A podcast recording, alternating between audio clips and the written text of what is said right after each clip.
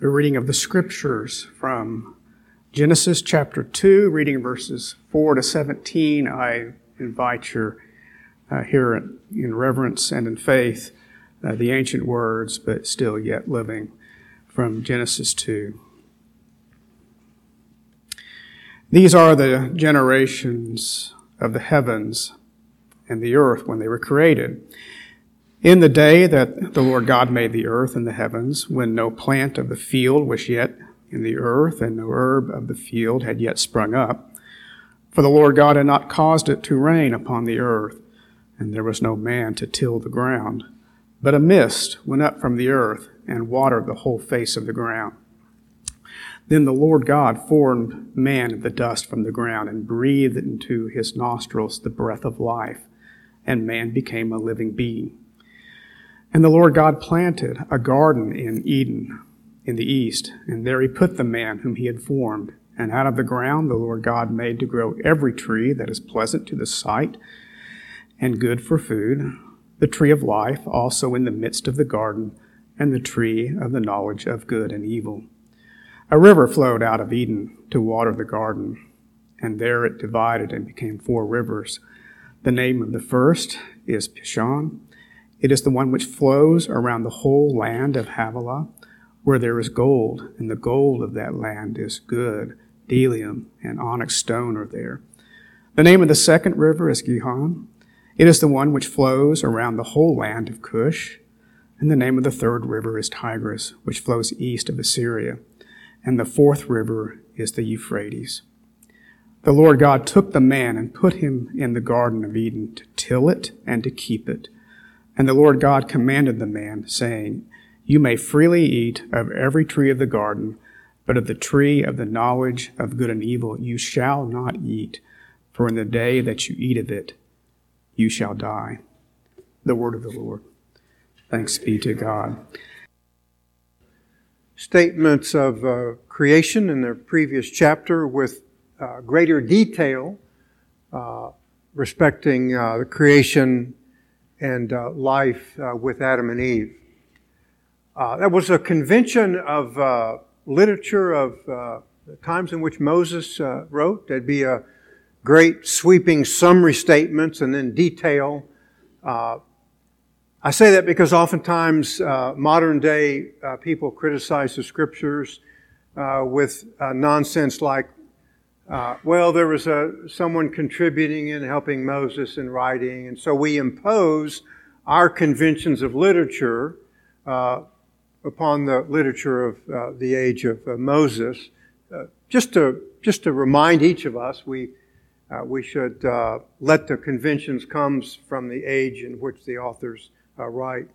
But more importantly, it is the soteriological or salvific uh, as well as eschatological implications of the creation that should capture uh, our imagination uh, because of uh, all that it means. So we're reading here about a historical event. We're also reading about current events uh, and, of course, uh, future events about the blessings of God both now and in eternity.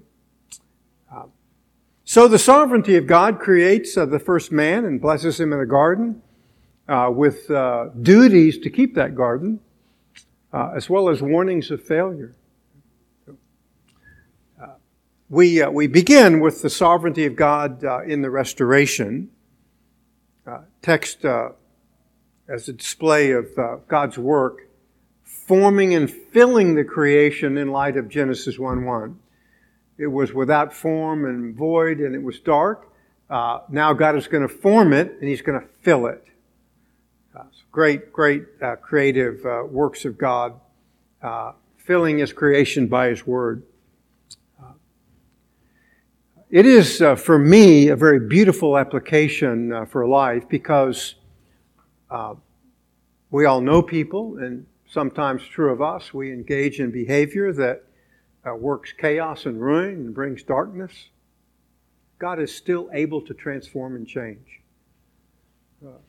Many of us have uh, sons and daughters that are uh, uh, not warm to the faith, and uh, we've said all that we can say, and uh, we are oftentimes uh, rebuffed. God can change. So we entreat the great God of heaven who can transform and change by his sovereign power. A great reminder that should inform our prayer life as well as our actions in display of our confidence in our sovereign Lord. Uh, in verse 7, we see the sovereignty of God in the physical and spiritual creation of man. Then the Lord God formed man of the dust of the ground and breathed into his nostrils the breath of life, and man became a living being. It's kind of incredible. Uh, forms with dust and then creates out of the dust uh, life. Supremacy of God. Uh, nobody, uh, nobody uh, can do this. The creation of life uh, does not need to study engineering or physics or medicine. Doesn't need to go to a supply house uh, to order supplies. Just simply His sovereign will to impose that will and to create life. Now, The text also is an important reminder to us because it expands on the identity of God, because it includes a new name for God. Uh, previously, God created the Hebrew word Elohim. It's in the plural form, not because there's many gods. Uh, Hebrew convention, it's the plural of majesty. When something was supreme and majestic, they would put it in the plural form. And certainly God is supreme, and certainly God is totally, utterly majestic uh, in His uh, works. But here uh, we read Yahweh Elohim, uh, speaking uh, to the personal relationships uh, and covenantal God. It's a personal God. Great reminder, because that's exactly the God that's going to form uh, Adam and breathe uh, into his nostrils the breath of life. Uh, that is, uh, if you know the Savior, Christ, He is a personal God to you. Uh, not far removed in a way. He is that, but He is also immanent in your daily life because He's personal to you. He's a God of personal relationships and covenant. Uh, the verb uh, formed from the dust of the ground is a verb of personal engagement in creation. Uh, we find it uh, interestingly in uh, Jeremiah chapter 1 and verse 5 in God's relationship with the prophet Jeremiah. the context is very, very instructive because he's going to anoint Jeremiah to be a prophet and then send him on a ministry that is utterly terrifying to the prophet namely, affect the destruction of the nation because of their judgment. Uh, it's going to deeply sadden him. What's going to hold him in such times? Uh, who God is. Uh, Jeremiah chapter 1 and verse 5 Before I formed you in the womb, I knew you. God at work before the birth of the prophet, forming and knowing. Uh, the verb know is an intense personal relationship with a prophet. If you know the Son, it's the same with you. He formed you and knew you. Before you were born, I consecrated you and I appointed you a prophet to the nations. Reminder uh, of the majesty of God, but more importantly, the immanence of God in the lives and the ministry and the purpose uh, of His uh, sons and daughters. Uh, the uh, participial form of this verb is a verb for potter. One of the great dominant, uh, if you will, motifs in the Old Testament in display of the sovereignty of God is the potter clay. I mean, you can imagine, you can see it. There's this clay, and the potter gets it, and he forms it however he wishes to form it. He is to- in total control of what he forms and fashions. Isaiah 43 1. But now thus says the Lord your creator, O Jacob, and he who formed you, O Israel, do not fear, for I have redeemed you. I've called you by my name, and you are mine. God's ability to transform the nation from the Babylonian captivity.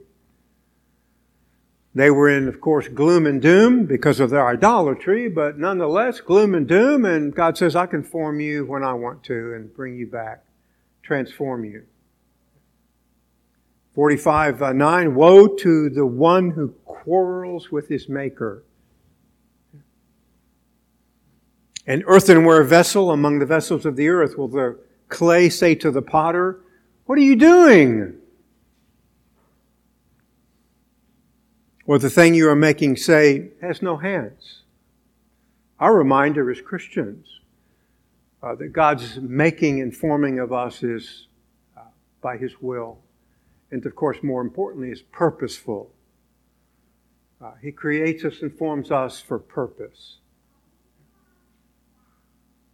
Uh, more importantly, as you know, it's used of the sovereignty of God in salvation. Let's turn to uh, Romans chapter 9. Uh, many say a very difficult verse, but it's just simply an expression of the sovereignty of God uh, over the creation of life in his sons and daughters. And respecting those who are not his sons and daughters as well. Because God is sovereign over the both. Romans chapter 9, verses 20 and 21. On the contrary, who are you, O man, who answers back to God? The thing molded will not say to the molder, Why did you make me like this, will it? Or does not the potter have right over the clay to make from the same lump one vessel for honorable use and another for common use? That's our God. Uh, if you know the Savior, that's the God who formed you. Uh, it's a display of God's ability to rescue and restore His covenantal people from the ruin of the fallen judgment. For us in particular, it's uh, the fact that uh, in Christ, uh, He is our past, present, and future. Because of who He is, uh, the potter. So the Lord God forms Adam and then breathes into him the breath of life. And Adam became a living being. Uh, the form is lifeless. God gives it life. He makes the inanimate live. Only God can do that. It's unique uh, to uh, God uh, in the application that he is utterly solitary in this perfection. Now, more critically, uh, the ability to uh, applies to our doctrine of salvation. We were spiritually dead. Ephesians chapter 2. We were as lifeless as Adam was a lump of clay.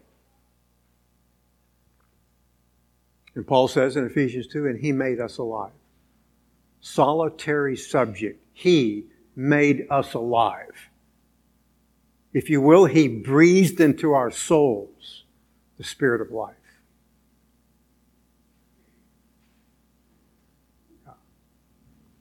It's an Old Testament text that is uh, uh, beautiful in the illustration of this. If you have your Old Testaments, if you would turn to Ezekiel chapter 37.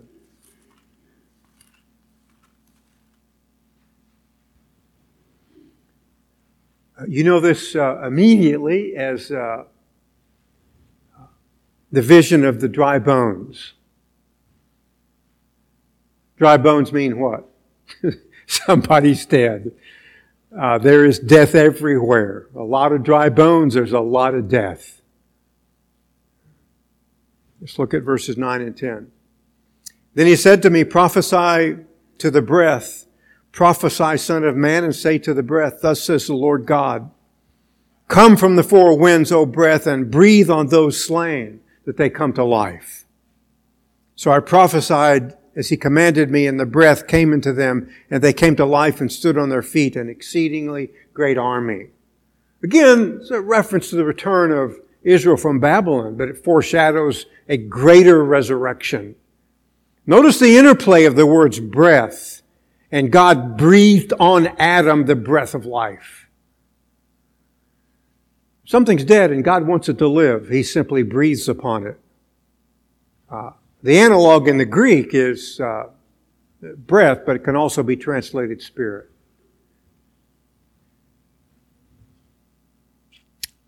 Isaiah 37, verses 12 and 13. Therefore prophesy and say to them, Thus says the Lord God, Behold, I will open your graves and cause you to come out of your graves, my people, and I will bring you into the land of Israel. Then you will know that I am the Lord, that have opened your graves and caused you to come out of your graves, my people. This imagery is picked up in New Testament. Gospel of John. Remember John chapter 11? Jesus has a dear friend who, who dies. Jesus knew he was going to die. He's the sovereign, omniscient Lord. Oh, Lord, if only you had known. only you'd have known you'd have come quicker. Yeah. You, you just didn't open our email. Our Lord wasn't worried at all. He knew what he's going to do. Didn't have to tarry. He, oh, he, he comes and stands before the grave and says, What? Lazarus, come forth. Notice the command. It doesn't say, please, please, Lazarus. I, know it's a dark day and uh, we just hope that maybe you're just ill and the physicians were incorrect. No, he, he's dead. He's been dead for several days. Lazarus come forth. Lazarus obeys because he breathes into him the breath of life.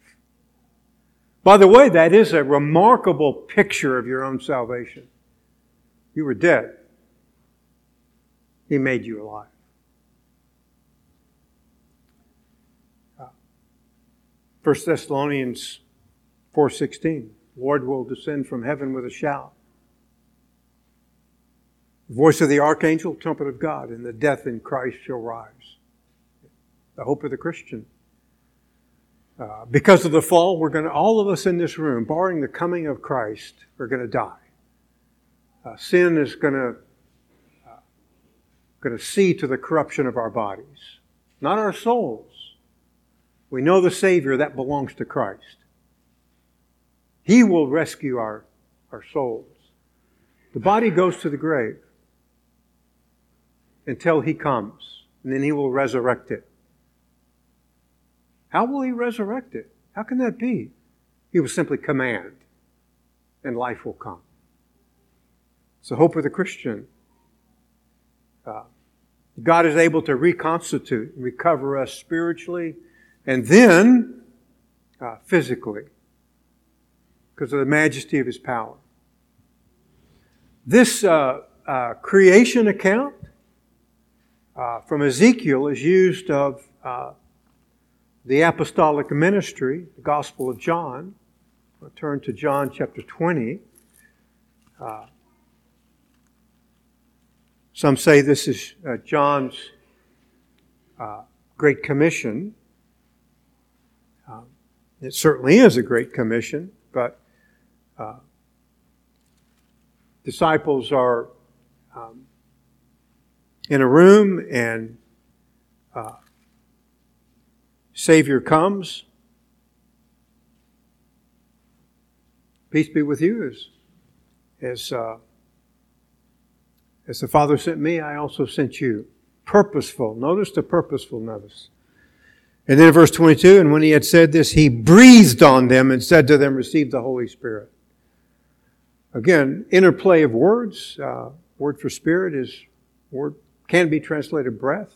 Spirit's going to give him life, so that they will go and uh, be his witnesses uh, before the created world of his day.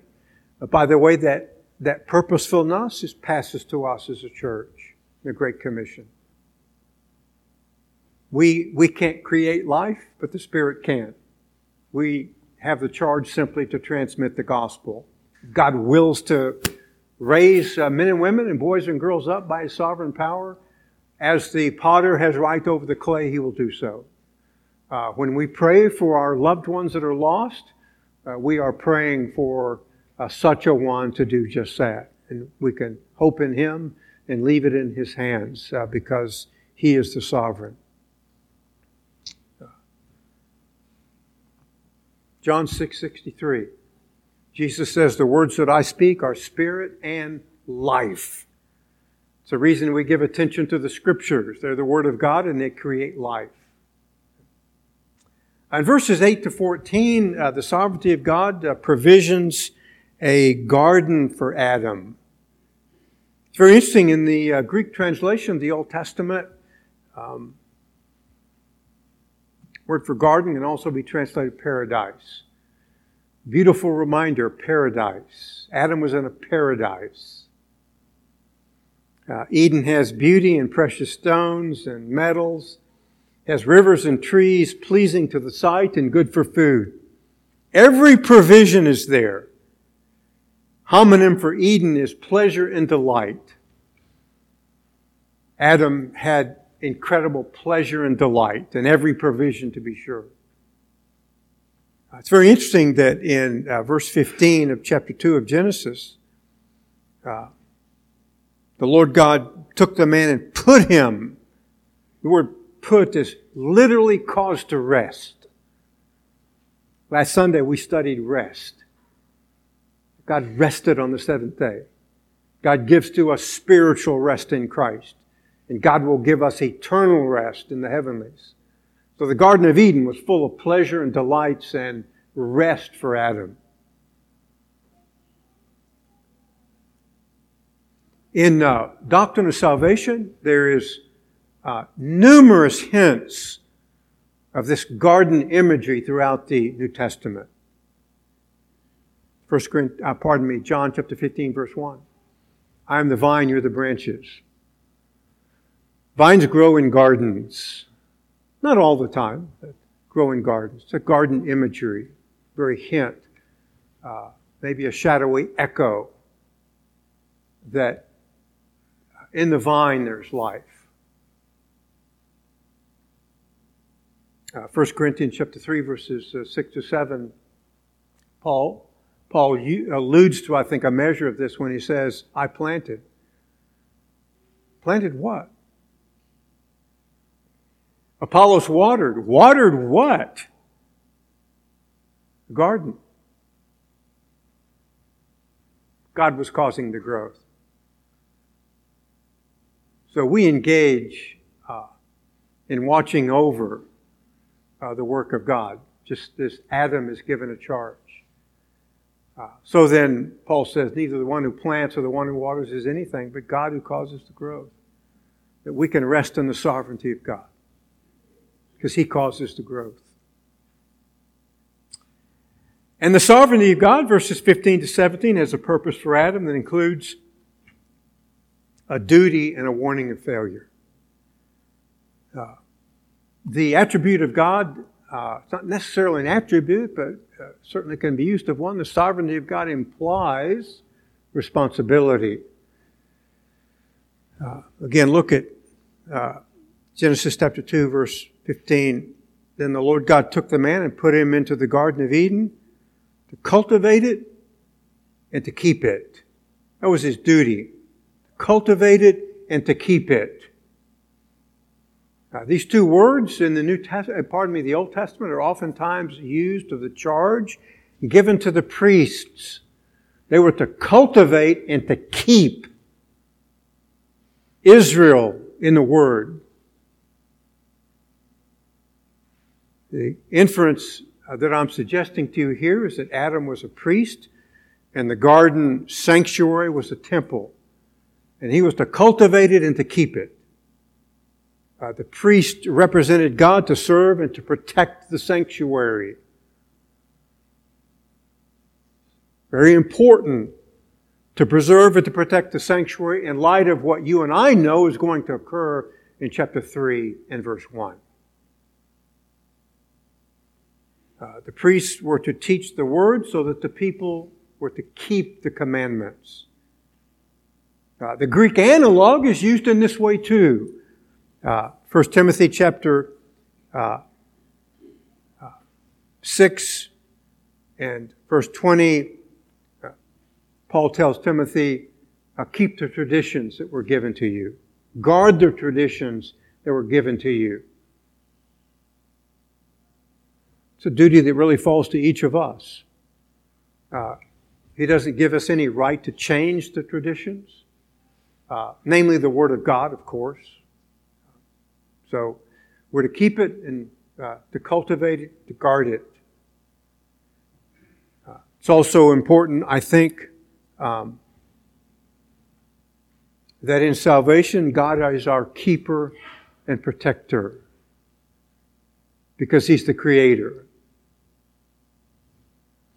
Uh, and He enables us to keep His Word.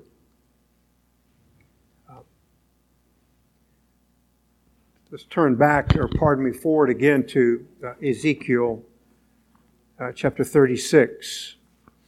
A reminder of the great uh, benefit as well as duty that falls to us as uh, Christians uh, affected by the power of God.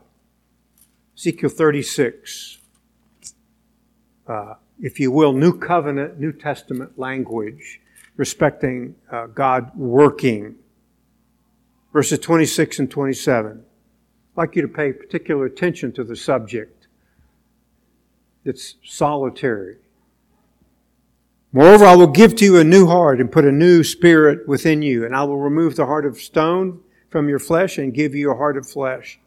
And I will put my spirit within you and cause you to walk in my statutes, that you may be careful to observe my ordinances.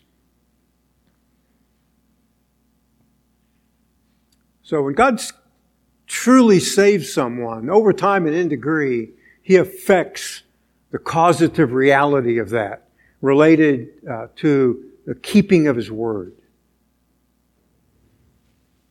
The absence, of course, uh, of which uh, may indicate that God was never present. Beautiful picture of this, uh, respecting our Savior. High priestly prayer. John uh, chapter 17 and verse 12.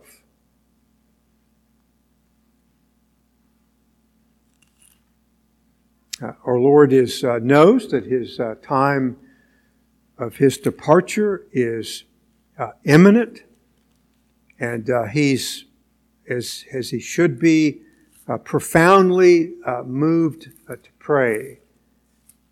And in John chapter 17, uh, in verse 12, we read, While I was with them, I was keeping them identifying Christ as the last Adam, we know tragically the first Adam is going to fail.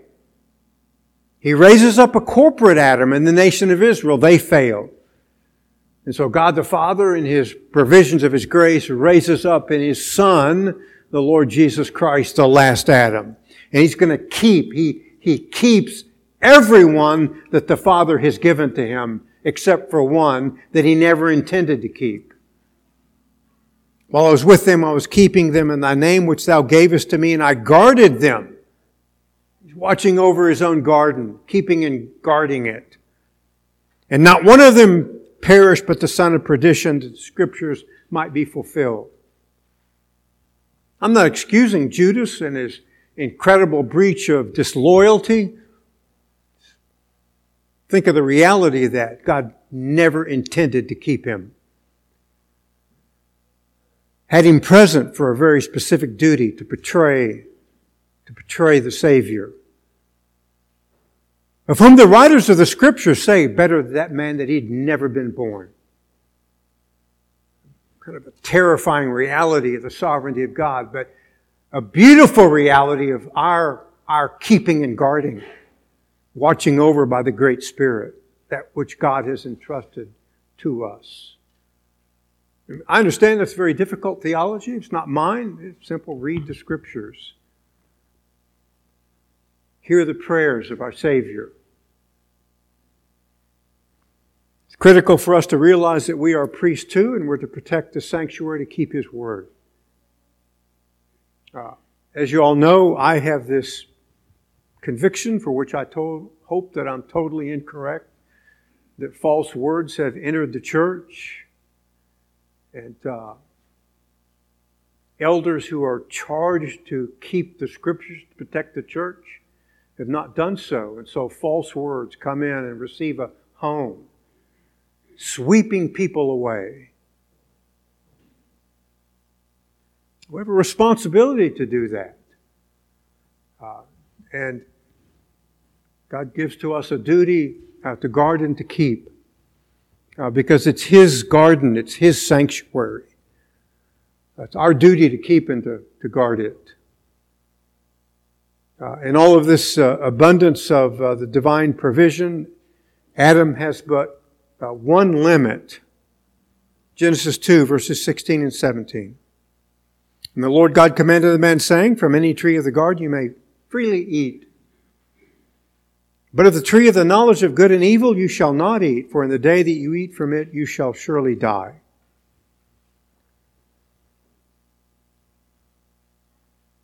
we have uh, limits for us as well, don't we? We have incredible freedom as Christians. But there are limits. Be very careful about those limits.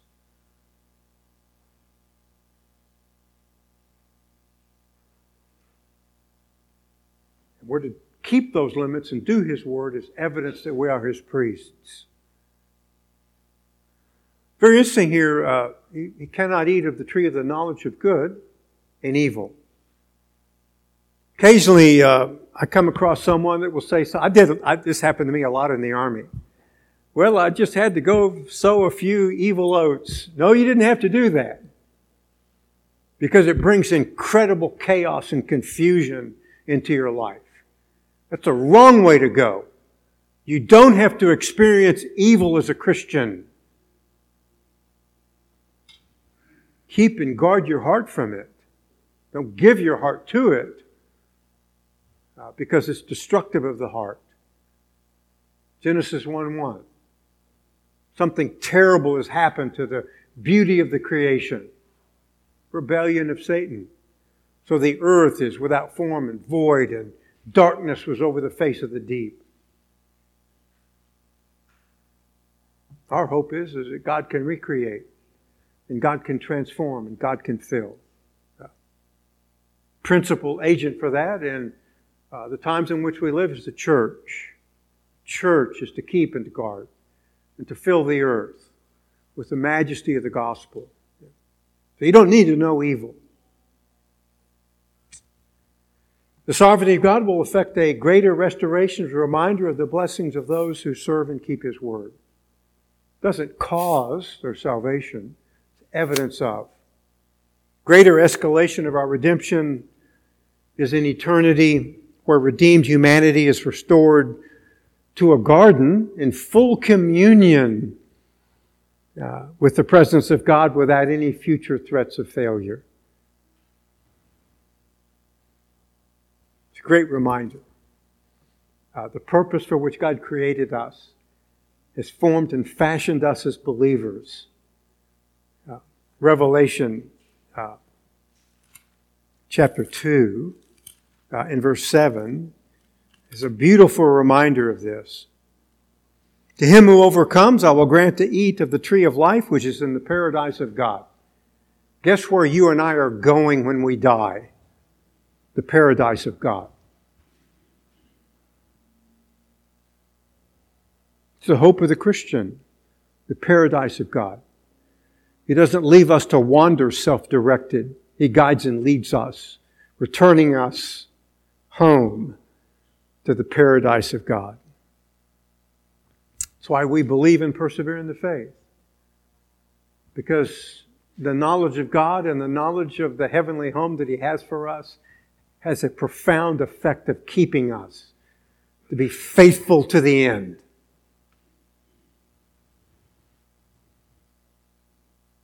greatest uh, travel directory of all time Holy Scripture.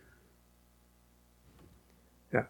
Turn with me, if you would, to Revelation 22, verses 1 to 3. Notice the garden imagery everywhere in this text.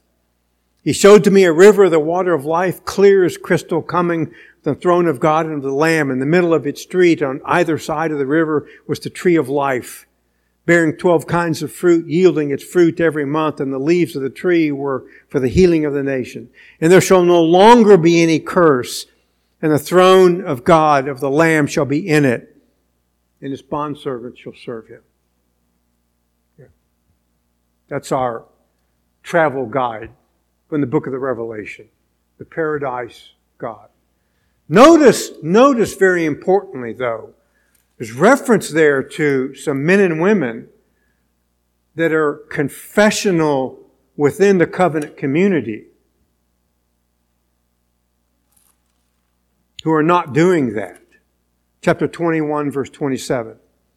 And nothing unclean and no one who practices abomination and lying shall ever come into it but only those whose names are written in the Lamb's book of life. One of the things that should guard our souls is the doctrine of election, the Lamb's book of life written before the foundation of the world. And the constancy of the prayer, God, God, you keep me by your grace and mercy and constancy. Uh, the imagery captures the totality of the provisions of God uh, in eternal life and our ultimate uh, communion with uh, His majestic presence. Uh, our reminder that uh, in Christ, that He is our past, present, and future. Lamb's Book of Life, present, the breath of the Spirit of God, future, ultimate, total, irrevocable, immutable restoration to the paradise of God. The first Adam's going to lose that. We'll see it tragically. The last Adam will recover it. Truly, He is our past, present, and future. The curse and its ruin are forever vacated. Prophet Isaiah gives us uh, hints of this that we will enter and we will obtain, Isaiah 51, we will obtain joy and gladness. Sorrow and sighing will flee away, never to return. That's where I want to go. That's where we go in Christ by His great Spirit. Uh, the hope of the gospel. If you're not a Christian, uh, that's does not uh, speak to you and your destiny. Uh, sorrow and sighing will not flee away. It will own you in an incredibly intense form that we cannot fully imagine. Hopefully, if you reckon with the truth of the Word of God, you will flee to the Savior. Uh, who can transform and change. The essence of the gospel, the one who gives his life a ransom, the one for the many. So our Creator will reconstitute us in a spiritual creation, reform us by His Spirit, return us to the glory of a greater Eden by word and sovereign grace.